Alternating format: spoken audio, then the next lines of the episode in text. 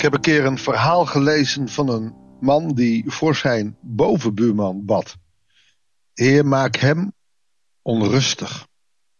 Zorg dat er onrust in zijn leven komt, zodat hij op zoek gaat naar rust. Ik heb het zelf ook wel eens gebeden, een poos lang voor iemand. En dat gebeurt. Wat gek om negatief te bidden. Maar soms is het nodig om die negatieve gebedshouding te hebben. Waarom? Nou, eigenlijk heel eenvoudig. We kunnen wel blijven bidden om wonderen. Maar dan zegt God, wees het wonder. Maar soms moet iemand zo onrustig worden. Dat hij op zoek gaat naar rust. Dat hij op zoek gaat naar perspectieven. Wat ik geleerd heb van een organisatie als Moedige Moeders. Is dat een verslaafd iemand constant geld nodig heeft of iets van je nodig heeft. Als een moeder wil dat zijn of haar kind, hè, haar kind herstelt, moet je het eerst in de goot laten liggen. En, en daar moest ik aan denken. Je kan als moeder haast niet iemand in de goot laten liggen. Het is je kind toch? En toch? Ik denk dat het belangrijk is dat iemand zelf tot inkeer moet komen. En ik denk dat dat ook bij het volk Israël regelmatig aan de orde komt. Goedendag, hartelijk welkom bij een nieuwe uitzending van het Bijbels Dagboek. We lezen vandaag uit Jeremia 14, vers 11 tot en met 16. De Heer zei tegen mij: Bid niet voor het welzijn van dit volk. Ik zal niet naar een smeekbede luisteren. Daar heb je het. Zorg maar dat ze, dat ze eerst in de goot komen. Ze zullen leren dat ze me nodig hebben. Ze kunnen een beetje gaan vasten, maar daarmee heb je nog niet gewonnen. Daarmee heb je nog niet oprecht je geloof diep en diep doorstaan. Nee, bid niet voor het welzijn. En dit, dit heeft te maken met dat bid voor onrust. Soms kun je beter bidden voor onrust, omdat iemand halstarrig en koppig is en niet doet wat hij zou moeten doen. Soms kun je beter bidden om onrust in iemands leven, zodat hij op zoek gaat naar iets beters. Maar sta dan ook klaar met het geluk wat jij hebt in je geloof. Ik hoop dat je begrijpt wat ik bedoel. God is er klaar mee. Israël is voor de zomerste keer afgedwaald. Ballingschap en ze blijven lauw. Ze blijven afvallig, want ach, het stelletje afgoden, het is veel makkelijker. En dat is jammer. Een volk gaat er kapot aan. En het niet in de gaten. Net als verslaafden.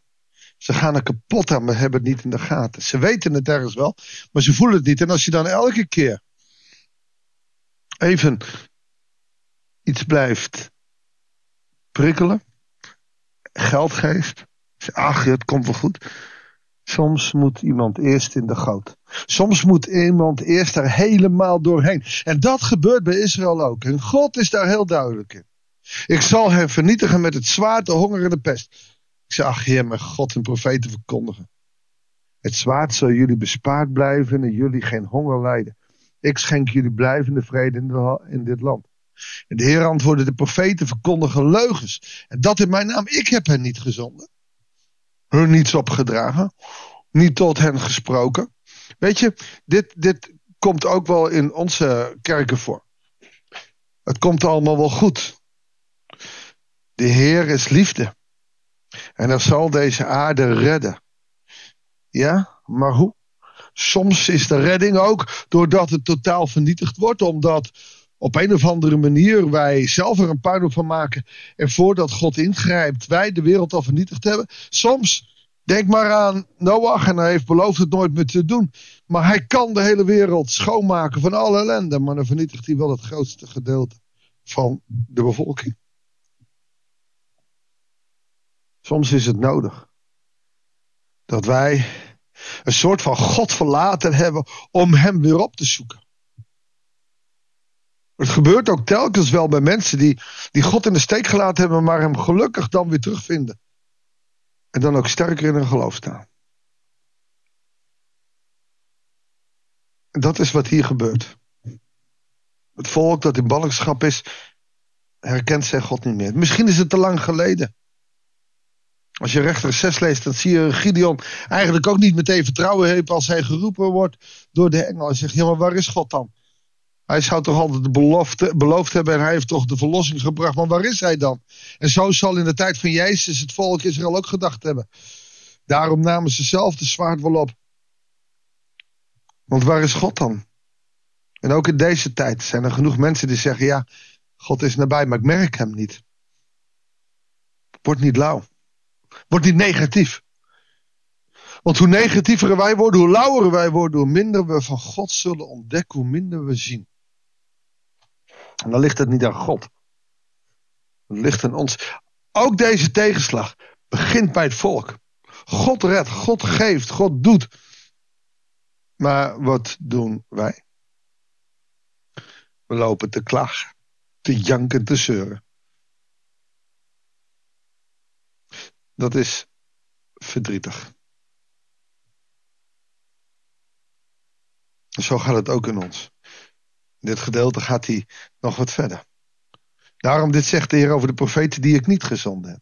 Maar die in mijn naam profiteren dat dit land niet door het zwaard en honger zal worden getroffen. Ze zullen zelf door het zwaard en de honger omkomen. Weet je, het gebeurt ook in onze tijd.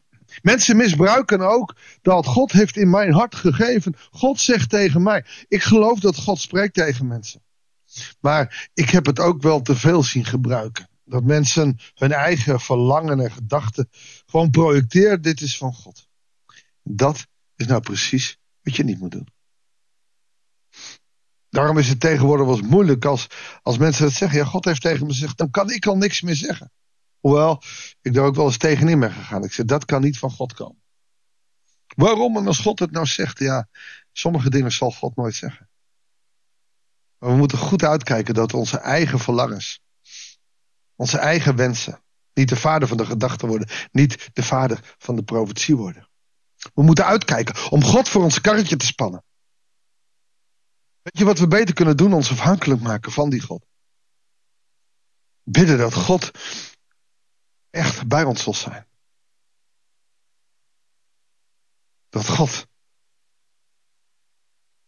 hoe we ook zijn, ons zal begeleiden. Laten we ons afhankelijk stellen van God. Dat is een van de moeilijkste dingen. En, en, en Israël is het voorbeeld van dat het vaak niet gaat. En, en, en telkens mogen ze weer terugkomen. Dank u wel, God. Zullen we samen danken en bidden? Ja, vader, het, uh, we mogen u danken.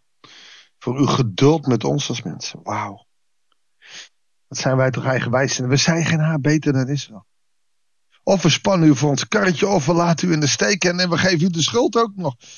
Heere God, leer ons door de kracht van uw geest afhankelijk te zijn van wie u bent en wat u met ons wil. Heer, laten we elke keer meer en meer naar u verlangen. Door regelmatig te bidden. De Bijbel te lezen. Door u te leren kennen. Want u bent een God van trouw. U vergeeft ons als we u een hele poos niet gezien hebben. Heer, maar help ons maar om u weer te zien. Om elke dag met u bezig te zijn. Opdat wij uw stem leren verstaan. Heer, zegen ons. En laat ons niet in de steek, maar help ons ook maar om u niet in de steek te laten hebben we uw hulp benodigd. De Heilige Geest, vul ons daarmee. Dat bidden we u in Jezus' naam. Amen. Dankjewel voor het luisteren. Ik wens je God zegen. En heel graag tot de volgende uitzending van het Bijbels Dagboek.